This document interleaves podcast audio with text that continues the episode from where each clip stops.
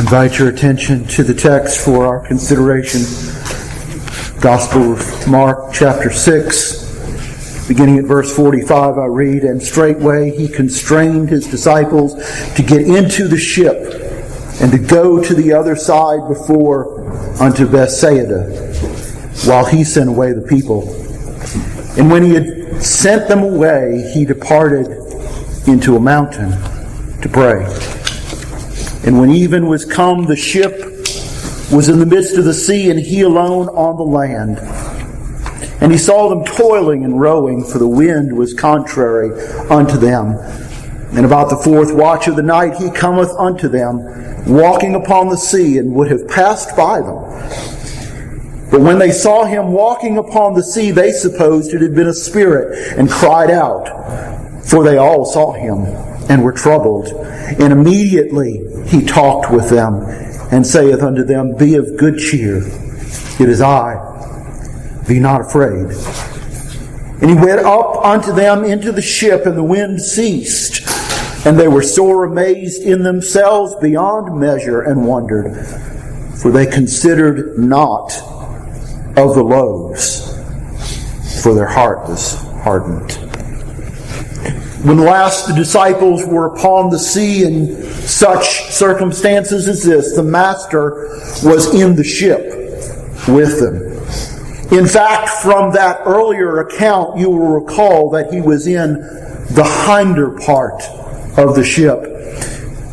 And historians inform us that his place of repose was none other than the helmsman's seat. And I bid you pause and taste the sweetness of that honeycomb of truth. Storm tossed saint, he was in the helmsman's seat. But this time was different. The teacher had bid them gather up the fragments of another miraculous meal board the ship, and he compelled them to row row without him, row toward the opposite shore. So here was the beginning of this trial. With their backs to the other shore, as they rowed away, they watched his form on the seaside grow smaller and smaller to their perception squinting at last perhaps to catch the slightest outline and then then he disappeared from their view.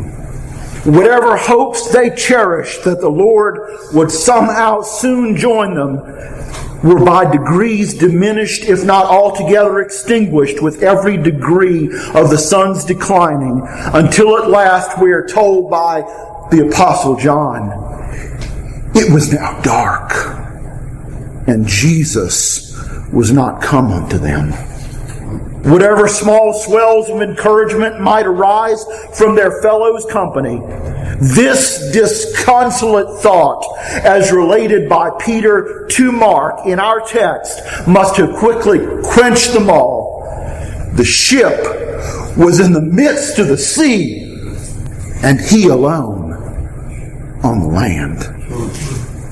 And if the stifling darkness was broken for a time by the light of the moon or the glimmer of a familiar star, soon even this small comfort was denied them because the wind, the waves, and the skies now seemed conspired together to take away their peace and perhaps their lives. And so, in the midst of the sea, with the wind driving the waves into their backs, without light to see by or star by which to navigate, fears increasing and the master absent, they were left only with this to row. He had commanded them, row, row to the other side. And in this, they were obedient. But obedience itself surely raised ancient Rebecca's question higher and higher in each breast with every slap of their oar into the troubled waters. If it be so, why am I thus? Some of us have rowed long upon this sea. And if you are His by that effectual call, you may set it down as sure that you shall soon enough row on this sea. Row against wind and tide, row long into the night, row so far into the storm that its fury drowns out even your own sighs from your ears. You'll row, as it were, unseen and unseeing because the thick darkness hides at times even your fellow oarsmen from you. You'll row while it seems the shepherd has become a stranger to your peril.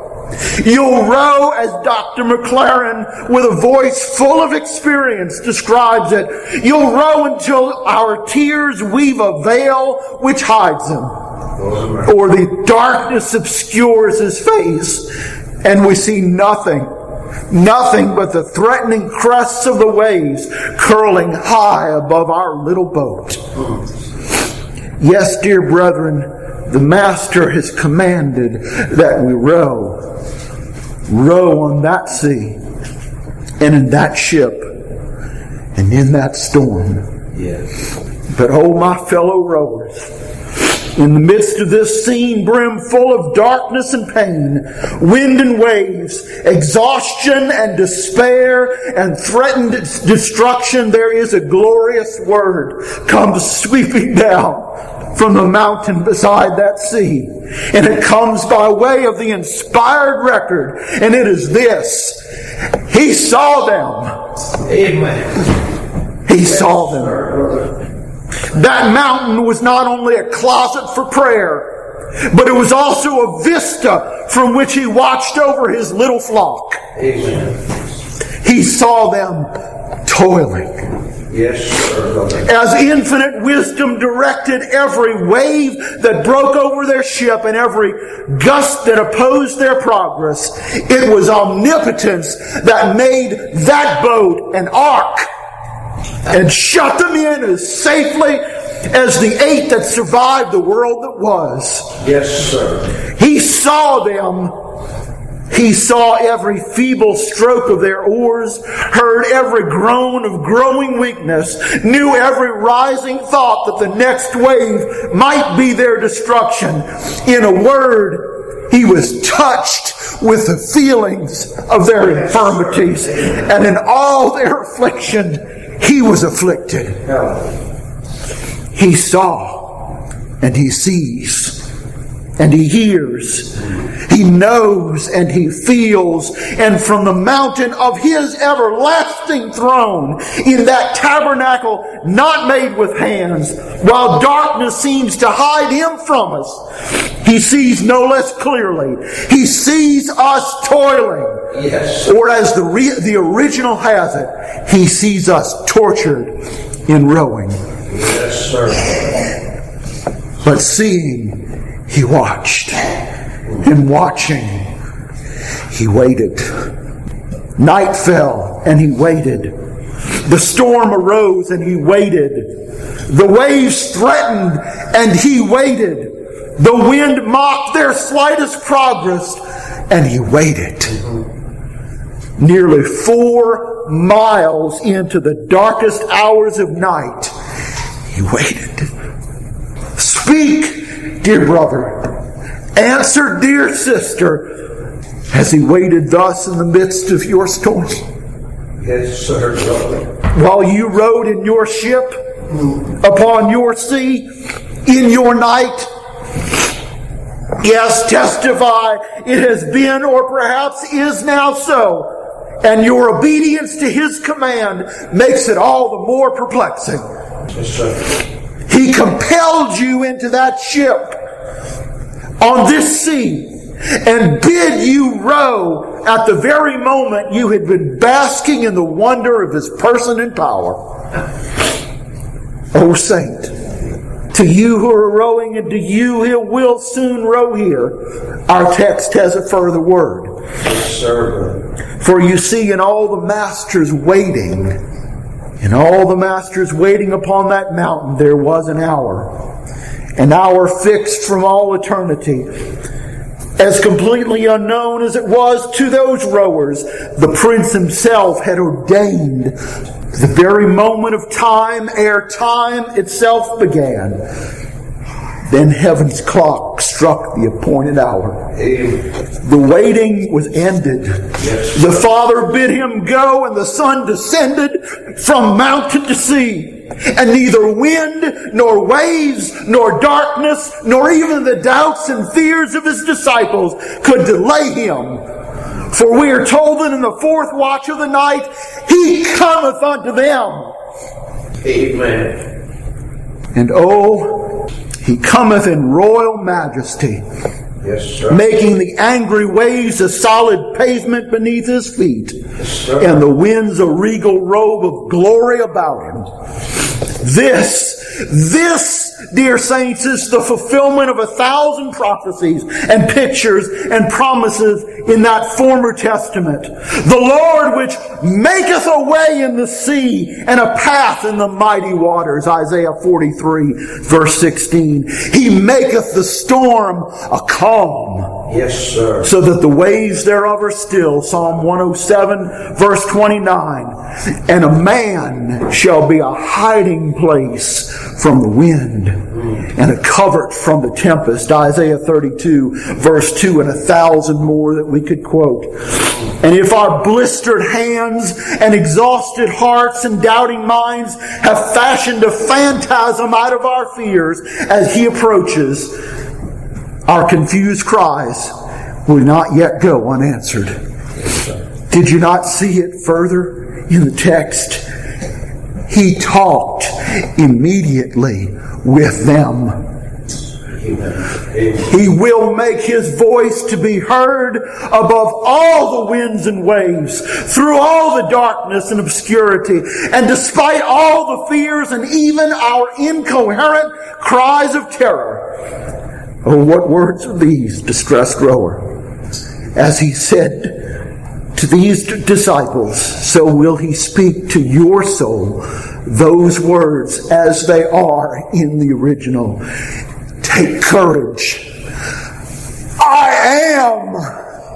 Amen. Stop fearing. Amen. You will know of a surety that Jehovah, I am, is calm and speaks as clearly in your storm as he did to Moses in that burning bush. And he says, this is your hour of deliverance and peace. Yes, yes, he saw and he came and he spoke. But was that all? No, dear saint, for there is yet another wonder. We are made to know he went aboard their ship unto. Nay, our translation hardly expresses the sense. Not unto. He went up, the text tells us, face to face with them. Hmm. No, not as on Sinai of old when Israel heard only the voice. Now Jehovah Jesus comes and holds communion face to face, friend with friend, shepherd with his sheep. I am with his covenant people. Here is a wonder indeed, a tapestry of interwoven wonders by which the disciples are trained. All creation is shown to be His to command. Christ is magnified and the Father is glorified. He saw. He came. He spoke. And He communed. Adore, weary rower. He sees. And at the set time, He shall come and speak and commune. And we shall see that all was well done and that we are brought safe to the other side. But with this wonder comes a warning. Why should the disciples be, in the literal rendering of the text, extremely, immeasurably out of their minds and astonished, as though this were to be unexpected and impossible? The inspired record assigns this very reason lack of contemplation due to calloused hearts. The loaves, my brethren, the loaves they failed to understand. And why were they doubly guilty in this matter? Because the loaves were silent witnesses against them all. They had but hours before seen the Master create food. And the evidence of it was where? He was at their feet in the boat. Twelve baskets full of loaves one for each of them, that they themselves had carried aboard. One thing only was necessary to settle their hearts, quiet their fears, dismiss their doubts, and fasten their faith to the rock. Turn your gaze from the raging storm and look at the loaves between your feet. Toiling rowers, have we not received indisputable demonstrations of His provision, undeniable evidences of His power, and unceasing tokens of His care? Yes, In a word, did He not fill your basket with loaves ere He set you upon that sea? And does He not say to you now by this text, Look at the loaves! Had they but looked away from the tempest or away from the fear laden faces of their friends and cast their eyes and kept them upon the loaves, how different might have been their reaction to his coming. But this requires a heart of faith. And faith requires constant consideration of the loaves in your ship. Here is a wonder, fellow sailors. It is the mountain ascender, the sea walker, the peace speaker, the friend and helmsman of your soul who sees and comes and reveals himself and communes with you at the darkest hour of your fiercest storm. But here also is a warning. Look to the loaves Fix your gaze there, lest a calloused heart make you insensible of his coming.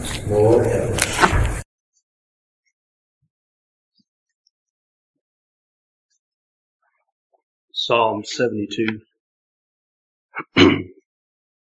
verse number 13. He shall spare the poor and needy and shall save the soul of the needy. Once more, he shall spare the poor and needy, and shall save the souls of the needy. What is there to say? This was the question that I, that plagued my mind as I dove into my preparation for this admonition. As I considered here our little kirk, to use the old Scottish word, I asked myself what could be said to admonish and encourage the people gathered here in retrospect of the year we have all experienced. It is no question that we have been living in difficult foreign times. We have experienced great affliction, great sorrow, and never ceasing uncertainty. We have indeed become quite familiar with the footsteps of Mr. Death, as we have heard him draw nigh many times throughout the past year. Sometimes the footsteps were quite distant and faint, yet other times they were unbearably deafening as he walked by our very doors and into the houses of our neighbors, friends, and our families. It was these considerations that caused me to pause and ask, indeed, what is there to say?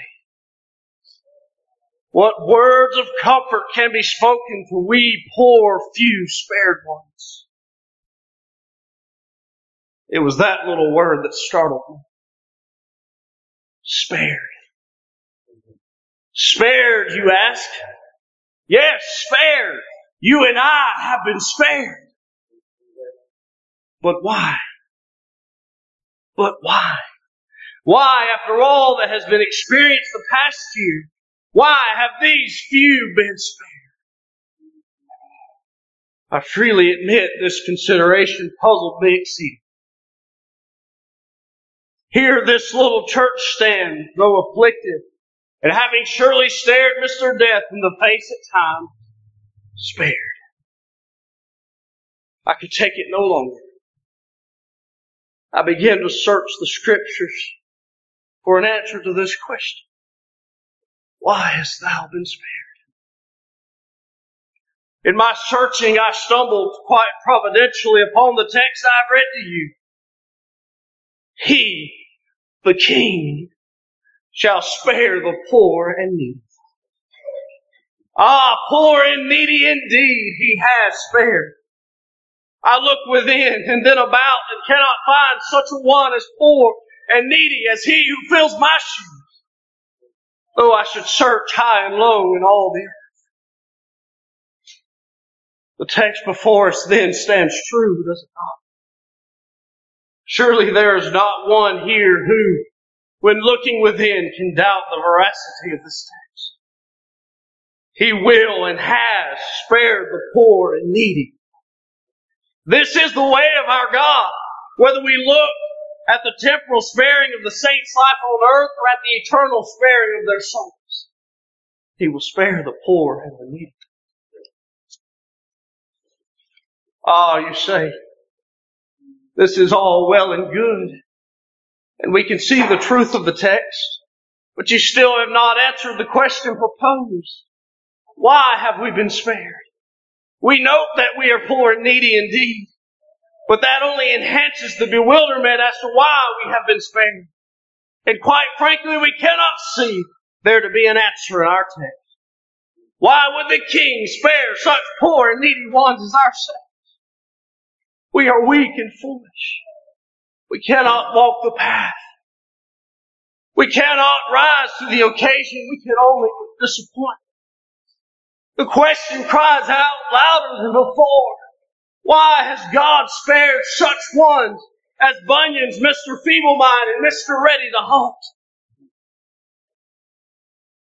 Oh, dear church, I hear the cries of your heart for mine has cried daily the same. But you cannot see an answer in the text before you. All you can see is the whom God has spared and not the why. Ah, but church, I say that this text is the key to solving the perplexing puzzle before you. You see, to understand the why, you must truly understand the whom. You say that you are weak and foolish. I concur. You say that you cannot walk the path, cannot rise to the occasion, can only disappoint. I concur. You say that at times you feel you are near kindreds to Mr. Feeble Mind and Mr. Ready to Halt.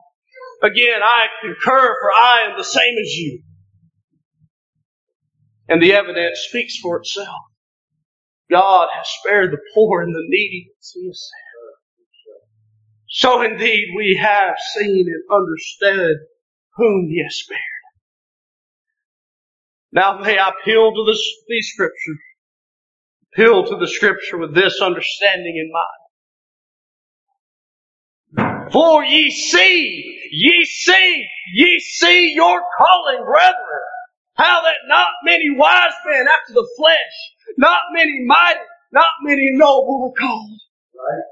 But God hath chosen the foolish things of the world to confound the wise. And God hath chosen the weak things of the world to confound the things that are mighty. And the base things of the world and things which are despised hath God chosen. Yea, and things which are not to bring to naught things that are. Why, why, why? That no flesh may glory in His presence. Whose presence? The King's presence. Christ the King. Take heart, poor, dear poor and needy ones. The King has a purpose. You say that you are unable and can only disappoint. God will get to himself great glory through your weakness. You say that you are of the same heart as Mr. Feeble Mind. Well then creep on. Creep on. See what praise is bestowed upon the king when a creeper climbs up to Mount Zion. Yes, sir. I cannot help but hear, recall the words of that hymn. I saw a wayward traveler in tattered garments clad. While struggling up the mountain, it seemed that he was sad. His back was laden heavy. His strength was almost gone. Yet shouted as he journeyed, deliverance will come. Then palms of victory, crowns of glory, palms of victory I shall wear. Yes, indeed. You say that your life is almost spent. You know not how much longer you have to be of use. Well, let me remind you that the King can do more with you in one year, yea, one month than he has in all of your life thus far. Yes, sir. He's so determined. So again, I say, take heart. Gird thyself. Prepare thyself for the service of the King. And whenever one may ask in 2022, why hast thou been spared? May the answer be given as it was for that lowly colt and ass. The Lord hath need of him. The Lord hath need of him. Yeah, Sure. Poor and needy we may be. None so foolish, none so weak. Yet for His glory may we be vessels of honor, spared indeed.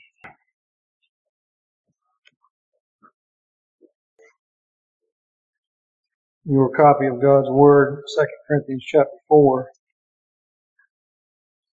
We read these words in verse 5. For we preach not ourselves, but Christ Jesus the Lord, and ourselves your servants for Jesus' sake. But we have this treasure we have this treasure in earthen vessels, that the excellency of the power may be of God and not of us. Preachers are strange things. Of course, I don't mean just any preachers. Time will not allow me today to note the differences between the ones about whom the Lord said, I have not sent them, Jeremiah 29, and those who can truly say, I have fully preached the gospel of Christ, Romans 15 and 19. But I'm not talking about the men that Mr. Foxcroft said blurt out the romantic forgeries and false visions of a distempered brain for the faith once delivered to the saints, and prophesy lies, the shadows of a dream, having no better light than the moonshine of unsanctified reason. No, I have in mind only those that are called of God and are being faithful to His charges for them. Such men, said Mr. Perkins, are thin on the ground, one of a thousand. And these faithful shepherds are strange things. They are faces. They are hands and feet. They are the arms and legs of Christ in this doleful and dangerous world. It's their calling in a special way to look the world in the face and represent the King in all His purity and majesty. It's theirs to take the hands of the backward and help them along to heaven, to stand when others stumble. It's theirs to carry the young and the feeble and to run the vast expanse of the earth with the news of the prince. But what man among us could hope to execute these duties with any degree of the perfection owed to Christ? None. And yet they are appointed of God to endeavor to attempt it. Are they not strange things? Called to do what they cannot hope to accomplish in the way that they ought to accomplish pressed by the Spirit of God to spend themselves in an effort doomed to appear as failure while plagued with feelings of uselessness, handsomely rewarded by their generation with scorn, but mostly by their own people with that greater adversary, apathetic disregard. They earnestly wish to broadcast the truth and yet dig out their own seed at times by the fits of the old man still inside them. What a bizarre collection of opposing forces they represent. Never a more unlikely candidate to carry messages for the King of glory, but that is their task. Is it not a paradox? A thing that seems to be a contradiction or plainly absurd. Indeed, it is a curious piece of God's special arrangements for His kingdom. But brethren, here is the crucial thing to remember in 2022. It is a feature of God's special arrangement. So my desire is simple and twofold today to the church, I would say, some of us are very well acquainted with affliction. Most of us are acquainted with some sorrow. But church, I want to remind you today, scripture teaches there is something worse than affliction. It's the loss of your teachers. Well, you will eat the bread of adversity, Isaiah said and you will drink the water of affliction. But the good news is there's good news. Yes. I will not remove your teachers. It's not the famine of food you better dread, warned the prophet Amos. It's the famine of the hearing of the word of God. Do we dread that this coming year? Have we wasted it in the past? I would ask you to reason together with me for a moment now. Apart from the natural backwardness of our own hearts, what is the greatest stumbling block for you to receiving the preaching and instruction of the counsel of God from anybody? Tell the truth now to the Holy Spirit. It's the person that delivers it. Isn't that right? Let us not fail to recognize the curious arrangement of Christ. Preachers and teachers appointed by heaven are earthen vessels, but they carry the treasure from God. Proverbs 17 and verse 10 does not say a reproof from a perfect and sweet person is received by a wise man. It says this and nothing more than this. A reproof entereth into a wise man more than a hundred stripes into a fool. Let us not be fools when the counsel of God comes to us more than any besides his own wife, I know the failings and flaws of your pastor. And when he stands before you, there stands the confirmation of those words already quoted. God hath chosen the foolish things of the world, and God hath chosen the weak things of the world, and base things of the world, and things which are despised, comma, hath God chosen. So, whether it be your pastor or your pastor's wife or any other preacher or teacher of Christ for that matter, any person of any kind that God may use to speak a word of counsel to you, you be sure not to miss the jewel for the blemishes on the chest. Church, let us remember that the Master has chosen to distribute his treasures in clay pots. And remember that God, in another stroke of mysterious genius, has hinged the ordinary growth of his kingdom upon the earth upon the labors of these broken messengers. Can you believe it? But you must. But you must because God hath chosen. Almost as if constrained by a secret law not his own and left to wonder how else such an urgent task might be performed, the Spirit of God cried out, Romans 10 and 14, how then shall they call on him in whom they have not believed? And how shall they believe in him of whom they have not heard? And how shall they hear without a preacher? Nobody likes to receive a word from a hypocrite, but brethren, what other kind of person is there? Really? What other kind of person could talk to you? Where's your faith at any rate? It should not stand in the wisdom of men, but in the power of God, said Paul. So when you hear the counsel of God,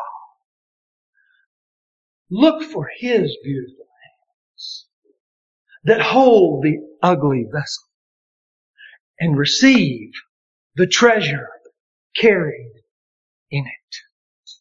What did Paul mean anyway when he said, our brethren are the messengers of the churches and the glory of Christ. Wherefore show ye to them and before the churches the proof of your love. Brethren, we each have something to prove. Prove your love to Christ. Prove your gratitude to God for not passing by our ignorant souls. Prove it to your teachers. And be warned that the same God that would have no man worshipped would yet have his instruments honored. For the preacher, I would say first to his fellow laborer, you know the Lord rarely calls a messenger without a help. None but a preacher's wife truly knows the plight of a preacher's wife. Inglorious, unheeded, like the carriage of a great gun, unassuming, but the cradle for the exercise of power. The sheep look to the shepherd, but the shepherd looks to them. And in this there is a debt the sheep may never see they have, but Christ never fails to record. Hold this word in hand then. Whoso keepeth the fig tree shall eat the fruit thereof. So he that waiteth on his master shall be honored. Pastor, let your own experience with the human heart remind you daily of the misery of the plight in which you find us week by week. Run up to the fountain another year, if God permit it, and fetch us some support. Amen. A faithful ambassador is medicine, Solomon said, and we are a sin sick people. Labor on for Christ's glory and for the benefit of never dying souls. Keep this word from Foxcroft in your hand. Acceptance and reward is in proportion to your degree of care and pains and not to the event and success. We will engage to raise your arms in prayer. Trust then in the merit of the treasure and not the clay of your vessel or the fickleness of the hearer. Discharge your duty with care and candor you will row against the current, but you will row with the covenant. Put your back into the oars like he put his back into the smiters, and may he one day make you one of Daniel's stars forever and ever.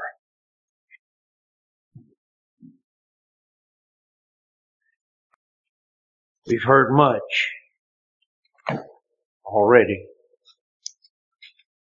to admonish and encourage our hearts at this special hour, turning the calendar to a new year. I would not tax your patience this afternoon, but join my voice also with that of my brothers with just a short word of further beautiful admonition from my text in Genesis chapter 8 and verse 22. Genesis chapter 8 and verse 22. While the earth remaineth, seed time and harvest, and cold and heat, and summer and winter, and day and night shall not cease. Here in this text, even even while Noah is attending his newly built altar, just after that colossal destruction of a universal flood, God speaks to himself. You see that in verse 21. And the Lord smelled a sweet savor, and the Lord said in his heart, God speaks to himself and declares that this irreversible, unalterable law, that as long as the earth remains, it is irrevocably fixed in His divinely appointed system, this rhythm, summer, winter, seed time, harvest, day, night. Time marches on. I titled my meditation, Time marches on. And that by the decree of our God. And what is time? In putting that question to your heart this afternoon, what is time? I have no interest in philosophical speculations of metaphysics. Time, as we use it, is nothing more than the recognition or really the measurement of God's established order. As seen in the fixed movements, the fixed movements of His universe. Our measurement of time, our observation of time does not establish that order, but rather that order establishes the movements and therefore defines time. Science, properly defined, does not establish or dictate the ordering of our universe. But science can only hope to accurately track it. This is the reality. This is the science established in our text. While the earth remaineth, seed time and harvest, cold and heat, summer and winter, day and night shall not cease. Time marches on. So then, if such is the case, and surely it is, and if man is constitutionally mortal, that is, we will die, then there remains to us this that since the march of time is not a philosophical theory, but a fixed divine law, then nothing could be of greater value for man in time than to take a solemn and constant accounting of his time.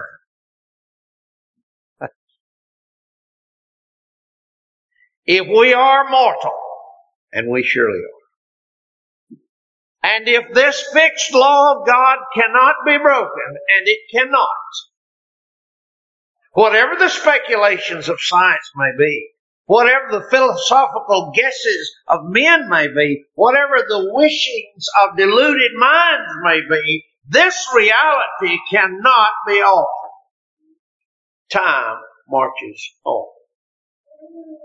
And if that's so, then nothing could be more important for us than to take accounting of our time. Someone has wisely said that the longest of human life is but a day multiplied. it was in fact on New Year's Day 315 years ago that the great nonconformist minister John Shower in 1707 said this. 315 years ago, New Year's Day, John Shower said, When I consider that just yesterday was the conclusion of the last year, and that I am now entered on to another year, it is seasonable to reflect on my changeable condition and the short duration of all things in this world which are measured by time.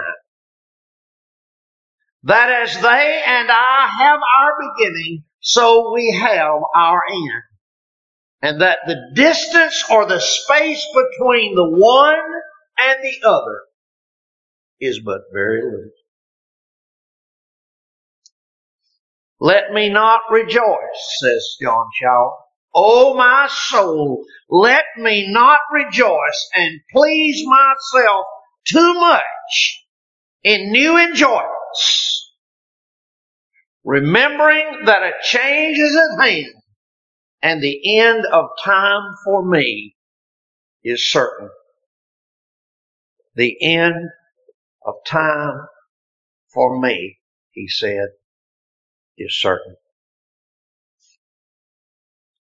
John Shower said, Oh my soul, though I know this is true, though I cannot, I dare not deny it, yet how difficult is it to conquer the love of this world and of this body to that degree that I ought to. To undervalue the interest of a short, uncertain, and troublesome life in comparison to the permanent possession of everlasting good. Though I know that what is earthly and temporal must needs be thus changing and fading, and though I know that it is as true of man himself as of all other things under the sun, yet how do I forget what man is? Not only mutable in his state, his body and his life, but in his mind too, so as to love and hate and choose and neglect all the wrong things. May I just conclude our time together by leaving you with two brief considerations. I only name them I'll not enlarge on them. First, I would give a consideration. I would encourage a consideration to you in the light of the march of time. I would encourage you who is not a Christian. If you are an unconverted unbeliever, I would encourage you with these words again from John Shower.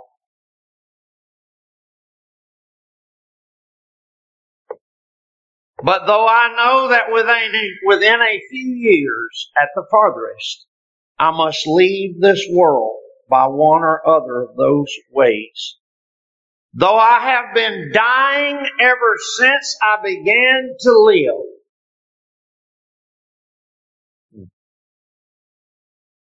and am dead already to last year. And to all the preceding portions of my time. And I know with all that what remains will quickly pass and be gone after the same manner, yet how have I overloved this body as if I should never live outside it? And set my heart and affection on this world as if I should never remove to another. And trifled away my precious time as if a change would never come. If you are not converted, if you know not Christ today, let me press this truth on you in Genesis 8:22. Time marches on. And in some place, somewhere, possibly in 2022, you will run out of it.